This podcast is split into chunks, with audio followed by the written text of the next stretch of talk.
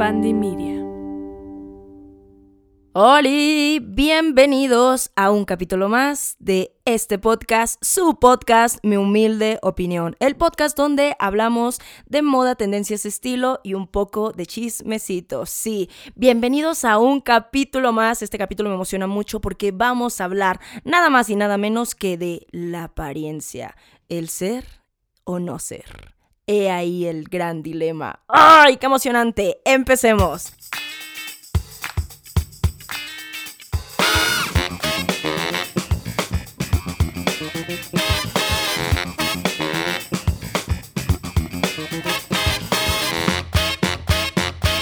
Amigos, pues sí, así como se los digo, Hoy vamos a hablar de lo que es la apariencia y cómo aparentar muchas veces algo que no somos nos puede salir bien en la jugada y llegar a ser eso que queremos ser o todo lo contrario, que se nos caiga la máscara y quedemos como unos verdaderos estúpidos ante la sociedad porque no logramos alcanzar esos estándares que nosotros mismos estamos esperando. Muy bien, amigos. Pues haciendo la investigación de este tema y adentrándome en el mundo de las apariencias, estaba tratando de investigar de dónde viene esta cuestión de aparentar, de ser algo o de fingir que somos alguien que no somos. Y resulta que tiene un nombre, se dice complejo de eróstrato. Ok, este tipo de complejo lo podemos ver en personas que hacen del arte de la apariencia su forma de vida. Hay quien lo llama simplemente apariencia, otros lo definen como exhibicionismo social y son también buscadores hoy en día en las redes sociales de likes. Eh, son personalidades que hacen de la apariencia una gran máscara de ellos mismos, donde muchas ocasiones esconden muchos miedos y complejos de inferioridad. Hay quien dice que en esta nueva era de la tecnología nos vemos envuelto en una vanidad mucho más grande de lo que antes ocurría y muchos, ¿por qué no? Pues nos agrada exhibir ciertos aspectos de nuestras vidas en nuestros muros de Facebook, en nuestros feeds de Instagram, en TikTok, en las stories y hacerlo de vez en cuando yo la verdad es que creo que no sea malo en lo absoluto. Yo creo que es una parte muy padre de crear conexiones con personas que tienen los mismos intereses que tú, pero necesitar todos los días, de verdad, de esa atención. Pero no solamente de necesitar la atención, porque puedes recibir la atención creando un mundo mejor o haciendo cosas interesantes, haciendo posts de aprendizaje. Sobre todo cuando necesitas la aprobación constante de otras personas y además de fingir cosas que no eres, que a lo mejor no representan lo que tú piensas, lo que tú quieres, tu forma de vivir, pero aún así lo haces justamente para tener más likes, para tener más atención. Incluso muchos lo hacen con fines económicos. De verdad que no hay nada más triste, ¿no? Ahora, bien, el complejo de Eróstrato no solo habita en el universo cibernético y de las redes sociales. Lo vemos también, por ejemplo, en esta cuestión conocida que acapara la comunicación en un grupo. Esa persona que le gusta como la atención y que casualmente siempre tiene las mejores anécdotas anécdotas, siempre le pasan las cosas más locas. Ya saben, ese compañero en la oficina que se aparenta ser todo un triunfador, los famosos mentes de tiburón, pero que viven en casa de su mamá. Nada, un sinfín de personajes que abundan en este obsesivo culto al yo y al super yo, en un nuevo paisaje social tanto virtual como real. Pero la cuestión es en las redes sociales, todas esas veces y todas esas personas que aparentan algo y cuando las conoces en persona, oh my god, no tienen absolutamente nada que ver con lo que muestran en sus redes sociales. Ok, ahora un poco de historia para que no falte. ¿Quién es este tal Eróstrato que nos define con este gran complejo. Oigan, nos, yo también me incluyo en esa apariencia de redes sociales. Ay, no, por favor, cuando lo haga, díganme, Ale, no estés de ridícula, bájate de tu nube. bueno. Pues este resulta que cuenta la leyenda que es un hombre que destruyó una de las siete maravillas del mundo para ser famoso.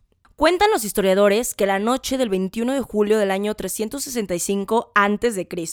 aconteció un hecho lamentable que pasaría la historia.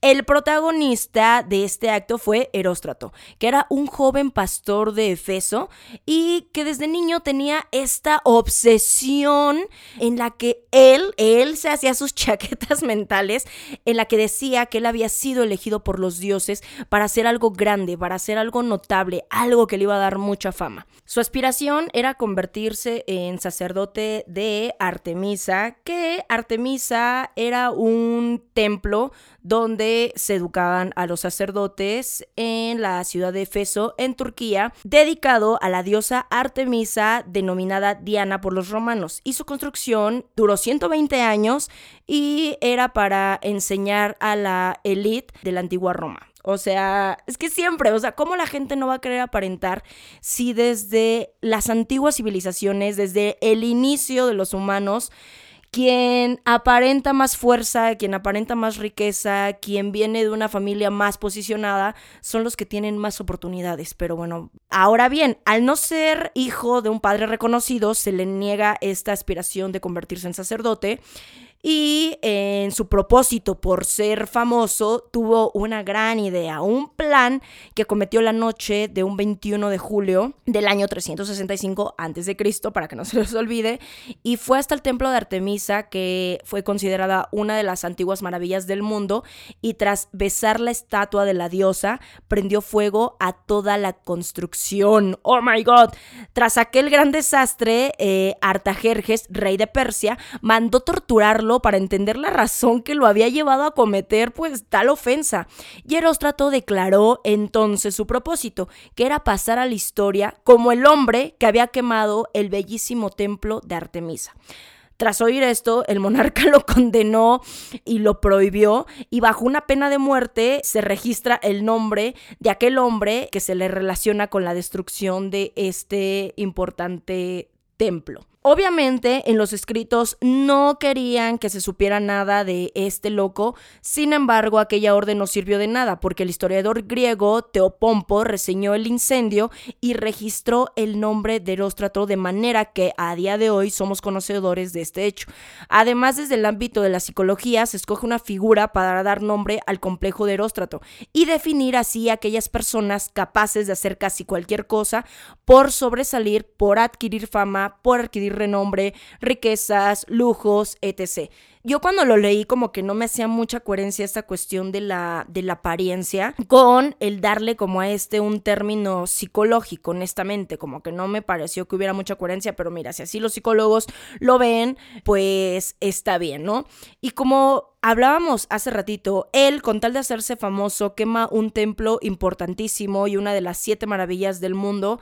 Y actualmente en esta era de redes sociales, la gente qué está dispuesta a hacer por aparentar. Y ahí desde todo, ¿no? Desde apps, desde Facetune, desde los filtros. Empecemos desde esas cosas chiquitas. Hacernos la rinoplastía con un simple filtro, cambiarnos un poco la mirada, hacernos el cat eye, el foxy eye, ponernos seis inyecciones de Botox con un simple filtro o el Facetune. Una vez que empieza la era digital, tanto en revistas, vámonos un poquito más atrás, empiezan estos retoques y estos arreglitos a través de aplicaciones como lo son Photoshop. ¿Y cuántas veces esta cuestión de aparentar un cuerpo, un físico, una belleza que a lo mejor no tenemos desde nacimiento. Pero lo gracioso es cuántas modelos a nuestra vista no tienen perfección y aún así son víctimas de retoques digitales, o sea, muy fuerte.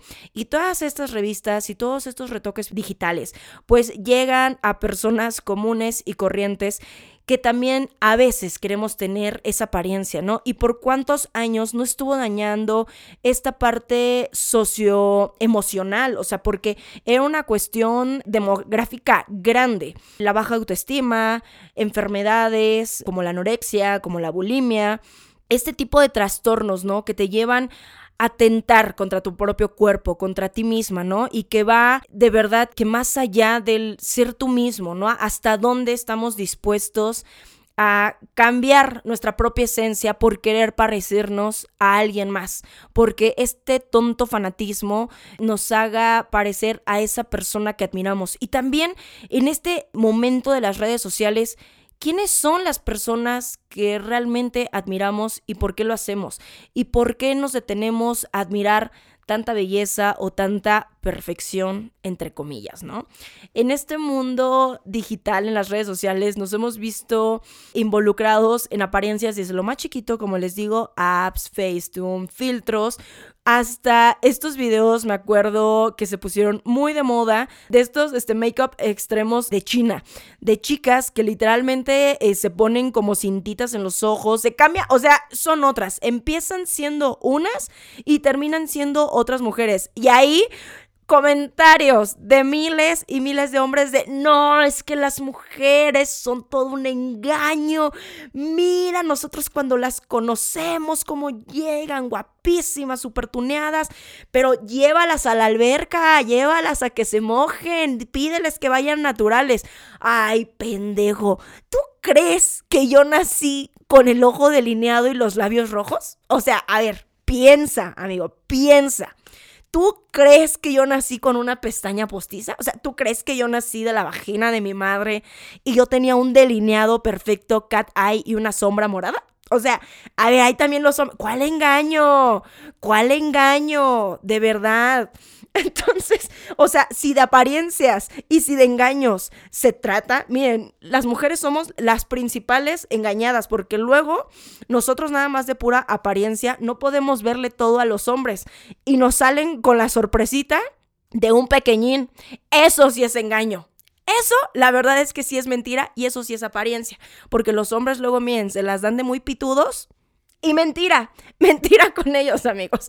Pero a ver, dentro de todos estos inventos en las redes sociales, ya amigos, déjenme calmo. Dentro de todos estos inventos en las redes sociales, les voy a poner como varios casos de muchas personas que han aparentado cosas que no son y en la gran mayoría de las ocasiones es por dinero, por fama, por poder simplemente. Entonces, ¿cómo todas estas cosas mueven al mundo? Y si nosotros de verdad que nos vamos hasta el pasado y empezamos a analizar cada una de las primeras civilizaciones, la apariencia y lo que traes encima implica de verdad como mucho más poder en ti. Y creo que desde aquí es donde nace el querer aparentar cosas que no son.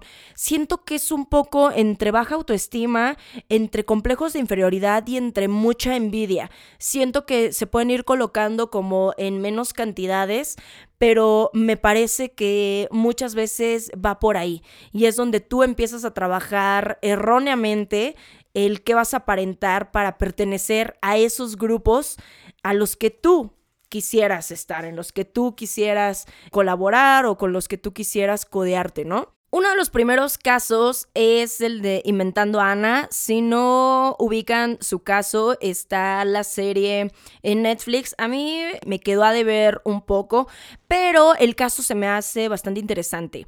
Este habla de Anna Delvey, cuyo nombre real es Anna Sorokin, que es una mujer rusa, creo que también con descendencia alemana, que tras vivir en París se traslada a la Gran Manzana. New York, New York, ciudad en la que comienza su andadura en una revista de moda internacional y que este sería como un puente para comenzar un gran entramado de mentiras y apariencias como una gran socialité de la sociedad neoyorquina más fina, más nice y de los más ricos. Hola, Hola a la mujer, pero bueno, aprovechó el contacto que empezó a hacer con celebridades como trabajadora de la revista para entablar relación con ellas, tomarse fotos, fingir ser poseedora de una gran fortuna de millones de dólares, con un único fin, que era formar parte de la elite neoyorquina y arrebatarle su dinerita para proyectos personales y ahí sí ser una verdadera millonaria. Ahora yo pienso, una absoluta estafadora o una total genia. O sea, de verdad, ¿eh? Porque yo les voy a decir algo. Esa gente, a toda la gente que estafó y toda la gente que se creyó eh, sus rollos, yo pienso, de verdad, amigo, de verdad, antes de hacer un préstamo no investigan como que toda esta onda o de verdad esta chava era muy inteligente. Y es que en la serie, la verdad es que cuando yo la veía es como, amiga, eres una persona pedante, grosera, incluso a veces das argumentos muy estúpidos y aún así la gente le creía. Entonces no sé qué tanto de verdad hay en la serie porque, o sea, es que a mí me hubiera pedido 500 pesos para pagar su tarjeta de Coppel y yo, güey, mis 500 nunca los voy a volver a ver porque esta es bien pinche chismosa. bueno, así es como yo la percibí en la serie. No sé ustedes qué opinarán, los que ya lo vieron y ya me contarán en las redes sociales, pero miren, yo la verdad es que no le prestaba ni 100 pesos para irse por unos tacos. Pero bueno, Ana fue una de estas mujeres que hizo de su vida toda una farsa.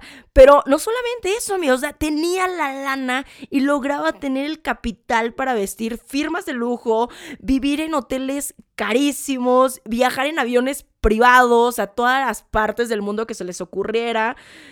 Pero bueno, al final del día, su mentira cayó, porque en el 2017, tras las primeras sospechas y confirmaciones de estafas, es detenida en Malibú y a partir de ahí todas sus historias se resumen en juicios, en prisión y en la fama que le dio esta serie en Netflix. Y ahora su caso se ha convertido en uno de los más mediáticos y que ella misma ha confesado estar escribiendo sus memorias. Ay, pues sí, güey, obviamente que lo iba a hacer porque tiene que sacar más dinerito. De las entrevistas ya sacó dinerita. Creen, creen de ella según siempre pasa lo mismo. O sea, pasó con lo de Gianni Versace, eh, la serie, pasó Miren, pasa con todo de nosotros la familia, lo de Gucci, nosotros la familia no dimos autorización a esta historia. ¡Ay!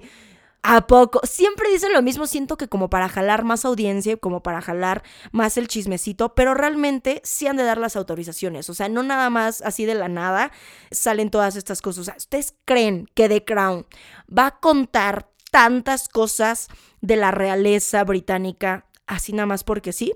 ¿De dónde sacan? Digo, sé que hay muchos historiadores, sé que hay muchos biógrafos, sé que hay mucha gente súper profesional detrás de los guiones de todas estas series, pero así como hay gente profesional, debe de haber un equipo legal que obviamente se comunica con todas estas personas y da las autorizaciones. Por su pollo. La verdad es que no les creo cuando se hacen los obtusos ante una serie que es biopic, la verdad. Actualmente se encuentra todavía en prisión y de de hecho, en prisión yo no sabía que les dejaban tener computadoras, pero al parecer tiene un blog cuya primera entrada se llama La vida es dura. Soportar COVID-19 en una prisión del norte del estado de Nueva York. ¡Ay, no la víctima, pobrecita! Qué difícil ha sido su vida, llena de lujos y de mentiras. Pero fíjense amigos, es que lo chistoso es que tarde o temprano todas las mentiras y todas esas apariencias caen por su propio peso. En todos los casos que ahorita les voy a contar, todas las apariencias han caído, amigos, y les ha ido mal. Mal por aparentar cosas que no son. Entonces, miren, amigos, yo ya me estoy adelantando la moraleja, pero de nada sirve aparentar algo que no eres si no terminas de llegar a lo que estás aparentando ser. Oye, ay, amigo, no manches, hay unas frases que me salen, no, hombre, buenísimas, amigos, buenísimas, ¿eh? Para, para enmarcar. Ahora su imagen pues ya es una de las más conocidas a nivel mundial. De hecho su Instagram se hizo súper popular ahora que salió la, la serie y la verdad es que es como les digo, yo creo que fue una mujer bastante inteligente aparentó una vida de riquezas, aparentó una vida de lujos y esto le ayudó a conseguir muchos favores, muchas estancias en hoteles, muchos regalos, muchas comidas con celebridades, con gente famosa. De verdad que logró conseguir muchas cosas que muchas personas idealizan. Y ella idealizaba tener una gran fortuna. Pero como les digo, la mayoría de las apariencias siempre van con tener fortuna o con aparentar. Voy a poner un caso un poco eh, controvertido, yo lo sé, sin afán de ofender a nadie, no me voy a meter en cuestiones religiosas, pero tenemos un gran ejemplo que es Jesús. Sí, sí, sí, sí, sí. Jesús no el vecinito, no Chuchito, no, no, no. Jesús, el que muchos creen para muchos cristianos, para muchas religiones, el Hijo de Dios. Que una de las cosas que lo llevó a la cruz, además de que para los hebreos, para los judíos, él no era el Mesías, Como lo decían eh, los cuatro evangelios principales, cuando ya se está acercando la hora de la crucifixión, muchas personas hebreas, esto me pongo serio, ¿no? Porque es como con mucho respeto, ¿no? Que decían que él no parecía el hijo de un rey, el hijo de un dios, el Mesías, porque Jesús estaba vestido de una manera normal, humilde, sencilla. Y entonces, para muchas de estas personas, ¿dónde estaban las riquezas? ¿Dónde estaba el oro? ¿Dónde estaba su corona? ¿No? Aquí vemos la burla de la corona hecha con espinas, ¿no? En esa burla de que toma, aquí tienes tu corona. Necesitaban a un verdadero rey empapado en riquezas para creerlo. Ahí es donde te dices, ¿cómo es un rey? cómo es una persona con poder, cómo es una persona con inteligencia. Jesús era, según los evangelios, según los historiadores y hoy en día muchas personas creyentes, que era más bien una persona muy inteligente, de gran nobleza, que estaba predicando una paz que en ese momento no se vivía, pues había muchas cruzadas, pues había mucho odio, pues había muchas perversiones en ese entonces. Y no solamente dicho por los evangelios, sino también por los historiadores. Todo lo que se veía en la antigua Roma, en la antigua Grecia, en Babilonia, en Mesopotamia, en todas estas antiguas civilizaciones donde Jesús viene a dar esta palabra de un mundo mejor y de paz. Pero necesitaban una prueba feroz, una prueba palpable de que Él era el Hijo de un Dios o que Él era un rey, un Mesías, y buscaban esas pruebas en riquezas, en oro, en una corona. O sea, no puedes decirte sabio sin riquezas, no puedes decirte exitoso sin riquezas, no puedes decirte importante sin riquezas. ¿Cuánto valor le damos a la apariencia? ¿Cuánto, amigos? ¿Cuánto? Y esta creencia tan tonta pues fue una de muchas situaciones que llevaron a Jesús a la cruz. Y no me estoy metiendo en, religiosidades, ¿no? Lo que pasa es que ahorita mi hijo anda bien enfrascado en el tema de quién es Jesús, anda como muy existencial, porque se fue a la cruz, que no sé qué. Y cuando estaba haciendo la investigación para poder hablar con él del tema, con hechos o con textos más allá de la Biblia, vamos, encontré justamente esta parte que cuentan los historiadores de cómo una túnica hizo que los hebreos pues no creyeran en su palabra. Es bien fuerte, amigos, es bien fuerte. ¿Desde cuándo tenemos este chip y esta cuestión evolutiva en nuestra cabeza de darle importancia a gente por sus bienes materiales? Y es algo justamente que pasó con Ana. Ojo, no la estoy comparando con Jesús, ¿ok? O sea, es un ejemplo totalmente aparte, ¿no? Pero como Ana, tras este eh, cuestión de lograr tener lujos y acercamientos a marcas que son súper aspiracionales, pues logró el favor de muchas personas, incluso el banco estuvo a punto de soltarle millones de dólares para su emprendimiento y su galería de arte y estuvo a un pasito, a un fueron cagadas, o sea, fueron tonterías las que no lograron que ella terminara su gran proyecto. O sea, de verdad, amigos, fue, fueron pendejadas. No les quiero hacer spoiler para que vean la serie si les interesa. Pero de verdad, fueron tonterías las que hicieron que ella cayera en sus propias mentiras. Una de ellas fue que se gastaba el dinero en banalidades y estupideces como eran bolsos y ropa de lujo. háganme el chingado favor. O sea, ¿Cuánta de verdad, cuánto deseo pueden generar estas marcas como para que pierdas fortunas en ellas. No, hombre, yo ahorita les voy a contar un buen chismecito de cómo las mujeres ya cada vez son más inteligentes y no se dejan engatusar por las mentiras de estas marcas, ¿no? Porque de verdad que es increíble.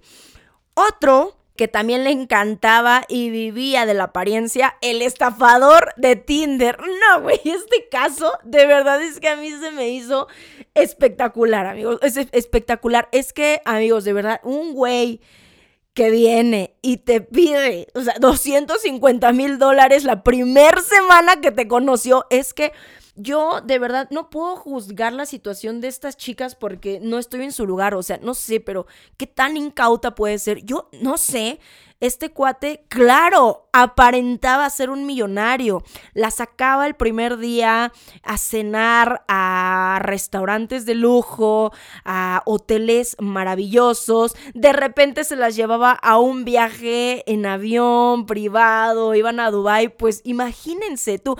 Aparte me encanta porque esta chica es de, no, no, no, yo vi el cómo me trataba. Nunca me fijé en el Lamborghini en el que llegó a recogerme. Nunca me fijé en el jet privado. Yo me fijé en sus sentimientos. ¡Ay! No.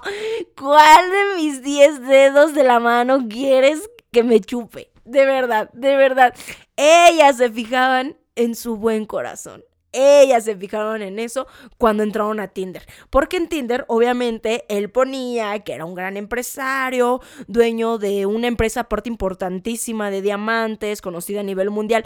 Güey, neta, o sea, miren amigos, pones ahí, ah, güey, no sé, trabajo en McDonald's. De verdad, no pones tú en el Google, aquí en el Google. A ver, Google, McDonald's. McDonald's, empresa fundada en 1950 y tantos por tal persona que también aparentó muchas cosas, amigos, ¿eh? La apariencia también. McDonald's, amigos, por ejemplo, aparenta ser un restaurante de comida rápida, pero ¿sabían que realmente está bajo una empresa inmobiliaria? ¿Realmente está registrada como empresa inmobiliaria? No es un restaurante, amigos. No está registrada. Es bien interesante también el caso de McDonald's, amigos. Pero bueno, ese ya es otro tema. Pero también McDonald's aparenta cosas que no son. Ahí se las dejo. Pero bueno, amigos, este güey estafador de Tinder. Se la pasaba estafando a una chica para salir con otra y luego para salir con otra. Y a cada una irle sacando dinero. Y con el dinero que le sacaba la una, iba y paseaba la otra. Y obviamente en su cuenta bancaria iba metiendo cada vez más y más y más y más dinerita. Y obviamente estas chicas se dejaron engatusar por todos estos lujos que él aparentaba tener. Es que, güey, no aparentaba tenerlos porque los tenía. O sea, se tomaba las fotos, manejaba los autos, lo conocían. O sea, era toda una red de mentiras, amigos. Pero ¿hasta dónde, de verdad, hasta dónde se puede llegar por tener fama y fortuna. Y este es otro caso ahorita muy contemporáneo, muy conocido, de una persona que también buscaba dinero. Dinero, amigos, el cochino dinero, güey. Siempre el dinero, o sea, destruyendo familias. Amix, uno muy bueno, uno muy bueno que acaba de salir hace poco de alguien que aparenta la vida perfecta y tiene de verdad su culto, amigos, su culto de seguidoras, madres de familia que aspiran totalmente a tener su vida ideal y perfecta. Amigos, yo espero que no nos vayan a cancelar aquí este momento y que, pero güey, la Andy Benavides, hijo, qué chisme, ¿eh? o sea, Qué tremendo, qué tremenda su situación que acaba de salir, pero aparte me, me encantó ella cómo se lavó las manos. Mira, güey, yo no le hablo ni a mi suegro, mi esposo, pues es un pendejo, pero yo no tengo nada que ver. Prácticamente es lo que ella dijo. Va a ponerlos en contexto, eh, los que nos escuchen en otras partes del mundo, China, Alemania, España, por lo menos en habla hispana, sí, todo Latinoamérica, por supuesto que sí. Este, Estados Unidos y Canadá, todos los hispanoescuchas, hispanohablantes, Perfecto. Hasta allá les mando saludos porque hasta allá vamos a llegar. Decretado. Entonces, amigos, para los que no conocen, la voy a poner en contexto.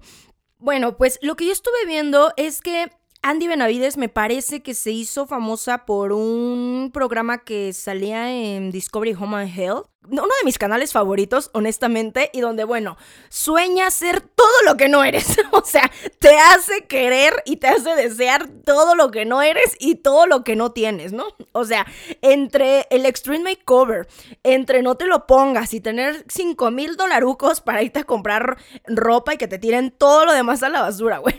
Bueno, pues justamente no me parece nada loco que ella se haya hecho. Creo que ahí es donde se hizo como bastante famosa en este programa donde ella lo conducía. No sé cómo es que llegó a la conducción, honestamente, porque tengo entendido que ella estudió derecho.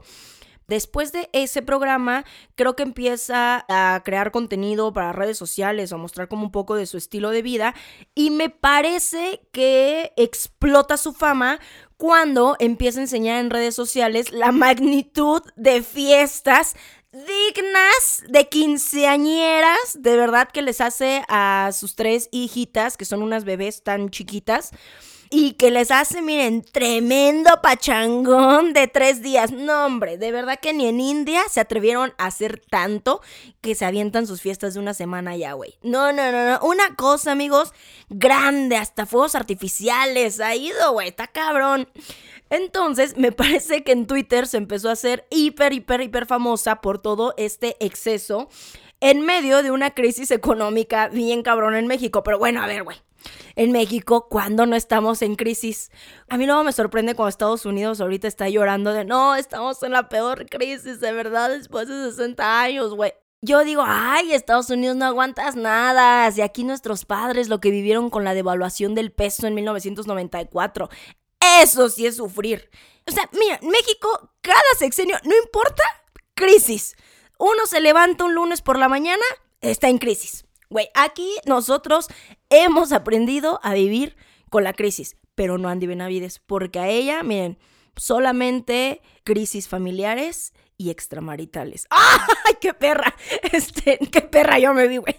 Pero la cuestión es que Andy Benavides muestra una vida impresionantemente eh, perfecta. O sea, así digamos que se puede denominar. Ella siempre tiene el rostro perfecto, el maquillaje perfecto, el peinado perfecto, el look perfecto, la casa perfecta las hijas perfectas, bien portadas. O sea, obviamente ella muestra en sus redes lo que quiere mostrar pero sí tiene una vida cabronamente alejada de la realidad de muchos mexicanos. Y aún así, muchas personas mencionan y tal cual dicen como que Andy Benavides es la perfecta representación de lo que es México, de lo que es una mexicana. Y yo como, ¿what? Ojo, a mí Andy Benavides ni me va ni me viene. Yo eh, ni la sigo y hasta hace un par de meses en mis clases de Cool Hunter la conocí porque alguien la mencionó y como decía que ella constantemente era un trend porque había hecho una fiesta de sus hijos y me dijeron como, güey, tienes que seguirla, o sea, es adictivo seguirla. La seguí una semana y a mí me pareció pues tan alejado de lo que yo soy, de lo que yo quiero y de lo que yo aspiro que dije como, no, no, o sea, es que, güey, cuando aspiras puro perico, la verdad es que lo demás no te importa. no es cierto. Así es que la Ale nada más aspira, nada más aspira el polvo de su casa. Es que la Ale nada más aspira el polvo de los muebles, güey. Nada más es al único que aspira esta güey, por eso ya no quiso seguir a Landy. No, güey, es que, a ver, yo no que luego de estar siguiendo a tanto estas cuentas que te empiezas a enfrascar y empiezas a crearte aquí chaquetas mentales de, es que, ¿qué pasaría si yo quisiera esto? Es que, ¿por qué, Diosito? ¿Por qué tú no me diste esta riqueza, güey? ¿Por qué no puedo comer ese caviar también yo aquí? Miren amigos, yo ya probé el caviar. No, está culero, güey. Está culero. Esas personas de verdad que aparentan que el caviar les gusta. Ay, no sean mamones. Está culero, güey. Y el otro día yo también por mamonear, miren, porque no quería quedarme con la duda de a qué sabía una. Ay, ¿cómo se llama esta, este pez que tiene. Ay, una langosta, amigos. Una langosta. Me pedí yo, o sea, mamonamente, un hot dog de langosta en un restaurante mamoncito al que me invitaron. Dije, güey, para no quedarme con las ganas. El pan estaba. Ay, no, amigos. El pan estaba bien bueno, güey. Estaba bien rico. Pero la langosta, les voy a decir, se me hizo un. Oigan, me van, a, me van a decir aquí los que escuchen, ¿no? Los que sí sean ricos, como, ay, esa Alejandra es una naca, de verdad, o sea, no tiene clase, no sabe lo que es la comida. Pero, güey, yo les voy a decir una cosa, he comido pollo en pipián, de verdad, con mejor sabor que la langosta modo. Soporten esta afirmación que les acabo de dar.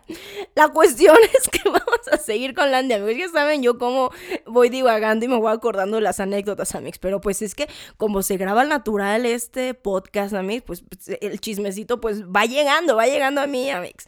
Pero bueno, Andy Benavides, dentro de esta perfección que ella muestra, güey, es que es de verdad impactante. Muestra sus viajes en lugares de hiperlujo.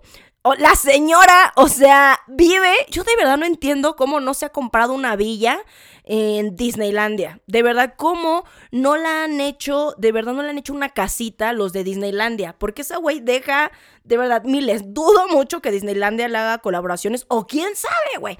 A lo mejor sí, pero esa morra, o sea, como seis veces al año, se va como una o dos semanas a Disneylandia. Todos los Disneylandia que ustedes se imaginen. Ojo, ¡Ay! Es que le tienes envidia a Andy. No. ¡Ay! Ya quisiera su fortuna. Y aunque sí quisiese, chica, quisiese, pero no pudiese, amigos. Y, ya, y no me iría tantas veces a Disneylandia, amigos. No me iría tantas veces a Disneylandia. Dentro de toda esta apariencia, como dicen muchas mexicanas, consideran que Andy Benavides es la epítome de lo que es eh, y de lo que podemos llegar a ser las mexicanas. Y yo como, güey, mames. Y pues eso sí, yo creo que Andy Benavides es una mujer súper preparada y sumamente inteligente, que ha sabido utilizar toda su apariencia de señora nice de San Pedro eh, para lograr todo lo que ha logrado en redes sociales, eso sí, definitivamente.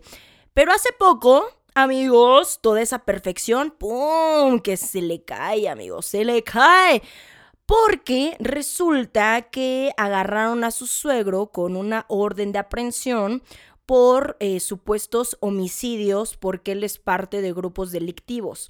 De hecho, es un supuesto líder de grupo de autodefensas. Quienes no sepan qué es un grupo autodefensa, son comunidades civiles armadas aquí en México y empezaron y surgieron mayoritariamente por grupos aguacateros y limoneros que toman armas para defenderse de los ataques de los cárteles mexicanos, o sea, del narco, ya que el narco les quitaba toda la producción de aguacates y de limones para ellos revenderlos, amigos.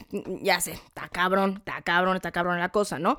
Más notablemente en contra de lo que era la familia michoacana, los caballeros templarios, el cártel de Jalisco. Yo, oigan, yo mañana, ¿vale? Le mochan la cabeza. Ay, no, güey, cállate los ojos. Yo solamente estoy dando información que es pública en redes sociales, por favor, líderes de estos cárteles no me volteen a ver, no soy tan importante. Entonces, bueno, la cuestión es que muchas veces estos autodefensas se dicen así y resulta que son más bien grupos delictivos. Y bueno, la cuestión es que el suegro de Andy Benavides, pues obtuvo un auto de formal prisión acusado de homicidios calificados, güey. O sea, y eh, pues nada, así lo informó la Fiscalía General del Estado de Tamaulipas. Sale este chismesazo y pobre de Landy Benavides. En ese aspecto, pues sí puedo decir que a lo mejor ella no tiene nada que ver con las porquerías que haga su familia política pienso yo. O sea, no tiene nada que ver, pero pues de algún lado se tienen que agarrar y a la gente, güey, mira, le canta el chisme y le encanta volar cabezas en cuanto pueden. Miren, lo que sea, la mujer tendrá mucho, lo que sea, güey, pero no creo que ella sea responsable de las cosas que haga su suegro. Pero luego, Luego, o sea, pobre, le cayó una tras otra. O sea, una, unos días antes detienen a su suegro y días después detienen a su esposo. Porque el muy loco fue con una máquina de electroshock. O sea, es que son increíbles los. Qué chistosos son los ricos. Se encontró a uno de los doctores con los que ella hace colaboraciones, porque Andy Benavides también, dentro de esta apariencia de lo que finge ser, Dice ella, según que su gran cuerpazo y su abdomen de acero es por hacer puras planchas y dieta de agüita de limón con chía. Les voy a decir algo, a mí me importa un carajo el tipo de cuerpo que tengan los demás, excepto mis clientas. Contrátenme. No, eh, yo no hablo del cuerpo de los demás. O si tiene el abdomen chingón, está chingón. Pero se especula mucho en redes sociales que no es natural después de tres hijos. Mira, sea lo que sea, la cuestión es que ella sí hace muchas colaboraciones con uno de los doctores más solicitados de México para hacer lipoesculturas y marcaje en el abdomen. Muy interesante, amigos. De hecho, yo ya me metí para ver si hace una cotización, güey. El cabrón, no manches, no tiene cita hasta dentro de ocho meses. Y hay que hacer lista de espera para entrar en la lista de espera. O sea, hay doble lista de espera. Ay, pirro, ¿no? Pues sí lo debe ser chingón. Y yo creo que hacía otras cosas muy chingonas, amigos, porque dicen que el esposo de Landy Benavides se lo fue a madrear porque según esto ellos tenían encuentros amorosos. En fin, amigos, esto ya está tornando mucho en chisme y esta no es como la intención sino que de nada te sirve aparentar la vida perfecta, el esposo perfecto, las niñas perfectas, las fiestas perfectas y que toda esta apariencia se te derrumbe en un segundo gracias a redes sociales. Está cañón, amigos. Y ojo, nadie tiene la vida perfecta. En redes sociales todos mostramos lo que queremos mostrar. A veces hay personas que simplemente nos cerramos a un nicho y preferimos no ahondar en temas personales, ¿no? Hay personas que abren su vida y creo que estas personas pueden ser las más peligrosas para la psique de personas con baja autoestima, de personas mentirosas, de personas narcisistas, porque justamente yo creo que caen mucho más fácil en estos juegos de la apariencia, ¿no? Una, que yo creo que el haber aparentado mucho tiempo algo que no era y que era un peligro total y que yo no entiendo cómo hay tanta gente que la continúa siguiendo es el caso de Ravana. O sea, esta morra que en un inicio solamente era crudivegana, para los que a lo mejor no ubiquen este término, el crudiveganismo es justamente el comer solamente frutas y verduras, todo natural, crudo todo, todo, todo, todo crudo o a veces pasan por un poco de vapor. La cuestión es que Ravana se hizo súper conocida por allá del 2000, creo que 14, 15 más o menos, y empezó a vender programas alimenticios crudo y veganos y todo un estilo y filosofía de vida que eh, no dudo que a lo mejor a ella le funcionara. Pero la situación con ella es bien interesante, amigos, porque yo en un tiempo veía mucho su canal, no la admiraba, no era así como, uh, no, wow, sino que me daba muchas ideas, a lo mejor tanto de jugos como de ensaladas, pero pues yo la verdad sí le ponía mi respectivo pollo. o eh, nada, amigos, yo una blasfemia a su canal, amigos, porque yo tomaba las ideas de sus ensaladas para ponerles pollo o pescado, a la chingada, yo, yo no iba a dejar de comer carne.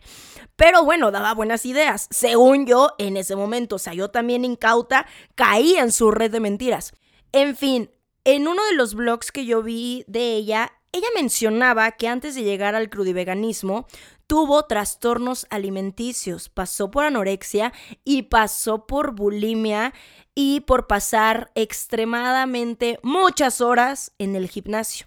Y ella dijo, no sé en cualquiera de esos blogs, no me voy a poner a buscarlo amigos, pero ella en uno de esos blogs dijo que cuando llegó al crudiveganismo le pareció algo de verdad increíble el encontrar este nuevo estilo de vida crudivegano porque se daba cuenta que podía comer todo lo que quería sin subir de peso. Muy importante esa última frase, amigos, porque entonces cambió un trastorno por otro trastorno.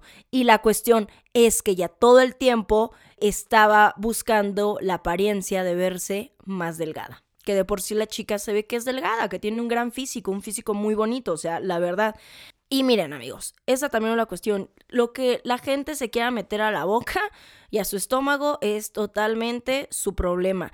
Yo creo que aquí radica en que estuvo mintiendo y vendiendo una filosofía de vida y ganando dinero de eso cuando ella misma sabía que no le estaba haciendo bien a su cuerpo y que estaba pasando por deficiencias en su metabolismo, en su sangre, en su cuerpo. La chica en uno de los blogs también mencionaba que, ay, qué padre, no tengo periodo desde hace dos meses.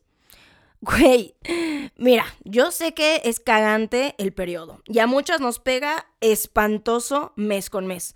Pero, Amix, si no estás teniendo tu periodo, tu cuerpo te está diciendo ayuda, ayúdame, porque estoy mal, o sea, algo malo está pasando en mí, no se ve, pero siento que hay algo malo que en mí está pasando, así, así el cuerpo te lo canta, güey. Entonces, ya de ahí como que recibió varios comentarios y ella decidió sí hacerse pruebas respectivas, sí ir al doctor, sí ir con el ginecólogo y empezar una vida ya no vegana, sino ya con carne, con proteína y decidió ocultarlo quién sabe por cuántos meses. Hasta que sale un video en el que ella está comiendo un gran plato de ensalada con un enorme filete de pescado y lo trata de ocultar. Ahí amigos, bueno, se le cayó toda la mentira del estilo de vida que estaba llevando. Y como cada influencer que la caga, hizo su video clásico medio llorando. Haciendo esto en el inicio del video cuando vas a dar una explicación. Y diciendo que ella es un humano, que se equivoca. Güey, está bien. Todos los humanos la cagamos. Todos nos equivocamos todos incumplimos en muchas cosas, de verdad, o sea, no existe la perfección justamente. El problema es que por meses estuviste aparentando tener este estilo de vida y todavía seguías lucrando con eh, los sistemas alimenticios que tú vendías. Crudiveganos que a ti te estaban afectando sin ser una persona profesional. Y bueno, ya la última cagada que hizo es que ahora que nació su bebé le dio hígado y huevo crudos. O sea, güey, es que de verdad, o sea, les voy a decir algo, la culpa ni siquiera es de ella. La culpa es de las personas que continúan creyéndoles todo lo que dicen cual Mesías a este tipo de personas, a este tipo de personajes, porque al final del día terminan siendo personajes para sus redes sociales, terminan siendo fake, terminan siendo toda una apariencia. Pero así, ¿cuántas personas más? Ahí tenemos a Charles Manson, que aparentaba ser un predicador del amor y terminó siendo un pinche loco, asesino, psicópata. Entonces, dentro de este mundo de las apariencias, ¿cuántas personas no terminan comprando tanto sistemas alimenticios como productos, como bolsos, como zapatos, y nos adentramos a un tema bien interesante que yo creo que voy a tocar en otro capítulo que les llama un montón la atención, que es la piratería, güey. La piratería que va totalmente de la mano con el querer ser, el querer aparentar, el querer pertenecer y que además la piratería implica eh, cadenas internacionales de criminalidad en las que se incluyen bajos costos de manufactura, economías asiáticas que tienen la mayor fuerza en la producción de estos productos, la interconexión de mercados, organizaciones criminales alrededor del mundo, incluso las mismas marcas quienes introducen todos estos productos fake de otro tipo de calidad para darle más visión a la marca. Porque a ellos les conviene. Ay, amigos, no, no, no, no. También el tema de la piratería es súper amplio, es bien extenso. Encontré un chorro de cosas. Al final del día, amigos, yo creo que con todos estos ejemplos y con todo lo que platicamos en este maravilloso capítulo, creo que de verdad siempre la lección es que no trates de ser alguien que no eres y que no te trates de reflejar en personas en las redes sociales. En este tiempo de redes, cualquiera de nosotros pueden fingir vidas que no tenemos, podemos ocultar información, podemos hacer un uso muy inteligente de nuestras redes para convencer a gente de que nos sigan, de que nos den likes. Amigos, todos ustedes déjenme decirles que son más que la cuenta que tienen en el banco son más que los likes, son más que una bonita foto, son más que el maquillaje, son más que una bolsa. De verdad, yo creo que ahí es donde se tiene que hacer un trabajo interno bien profundo, trabajar con tu psicólogo, trabajar tu espiritualidad y darle el valor a las cosas que de verdad importan. Ya sé, güey, esto es como un clásico de todos los gurús del amor propio y todas esas mamadas, pero al final de cuentas sí puedes lograr las cosas que de verdad deseas siendo tú mismo, ¿no? Bueno, amigos, yo creo que es esta la gran lección. No tengan miedo a ser ustedes mismos, conózcanse, no tiene nada de malo aspirar a ser una mejor versión de ti mismo. No tiene nada de malo aspirar tener cosas de mayor calidad, no tiene nada de malo querer crecer tu cuenta bancaria. No tiene absolutamente nada de malo. Eso a veces nos empuja a sacar las mejores versiones de nosotros mismos, a querer trabajar más, a querer conocer más, a querer aprender muchas cosas más, compartirlas. Simplemente no se pierdan en que estas cosas son la representación de lo que ustedes son, porque siempre vamos a ser mucho más profundos que una simple bolsa de marca, que un logotipo, que una casa grande, que muchos likes. No se pierdan en esas cosas y en esas apariencias, justamente. O sea, hay una frase, ¿no? Que muchos dicen de aparenta, aparenta hasta que lo seas yo creo que hay que tener mucho cuidado con aparentar lo que deseamos y al menos que de verdad trabajemos de una manera bien honesta y de una manera de verdad real por esos sueños para que después nos transformemos. Yo a lo mejor, como decía, ¿no? Cuando yo estaba en el metro de, ay, esta aparenta que se cree mucho, que se viste muy bien, esta se cree modelo. Mira, ni me creía mucho, sí me vestía muy bien, eso siempre. Nunca pensé hasta dónde iban a llegar las cosas hasta que lo dije en voz alta de, oye, yo quiero esto, esto y esto, pero siempre siendo yo misma. Y como decía, ay, es que tú ya te vistes como fashion stylist, es que es lo que quiero llegar a ser. Y ya lo soy. ¿Me entienden? Pero dentro de esa apariencia, si se puede decir, seguí trabajando para lograr ser eso. Pero hay personas que simplemente se quedan en la apariencia y no más. Aparentan ser inteligentes, aparentan ser interesantes. ¿Cuántas personas y cuántos hombres no aparentan ser amables? Y cuando cierran las puertas de su hogar son unos hijos de perra. Pero bueno amigos, por eso no se crean todo lo que ven en las redes sociales porque son pequeños fragmentos de 24 horas, de 7 días, de un mes, de 365 días, de muchos años y de repente salen estas cosas. También pues no juzguemos a las personas por un acto, por un error, porque todo el mundo lo podemos cometer, pero eso, desarrollen el criterio de a quién siguen y de por qué lo siguen. Y listo, amigos. Después de toda esta clase moralina de ser y no ser y de terminar con eh, la pinche frase cliché de sé tú mismo. Y como dice Barbie, sé lo que quiera hacer. Oye, también a Barbie, sé lo que quiera hacer. Yo quiero ser un pinche rico millonario, una mujer de las lomas con camioneta deportiva. Ir a hacer pilates todos los días con mis amigas y en las tardes de compras. Pues trabaja para hacerlo. Aquí llegamos hasta el día de hoy con este capítulo. Los veo en el siguiente. Espero que les haya gustado. Nos vemos en todas nuestras redes sociales. Recuerden que nos encuentran como Mi Humilde Opinión Podcast, Ale Vintage en todas mis redes sociales, Instagram, TikTok. Y nos escuchamos en una siguiente emisión. Recuerden que esto está producido por Bandy Media. Bye. Mi humilde opinión es producido y conducido por mí, E-Vintage, música y mezcla por Ernesto López, con producción ejecutiva de Mariana Solís y Jero Quintero. Este es un podcast de Bandino.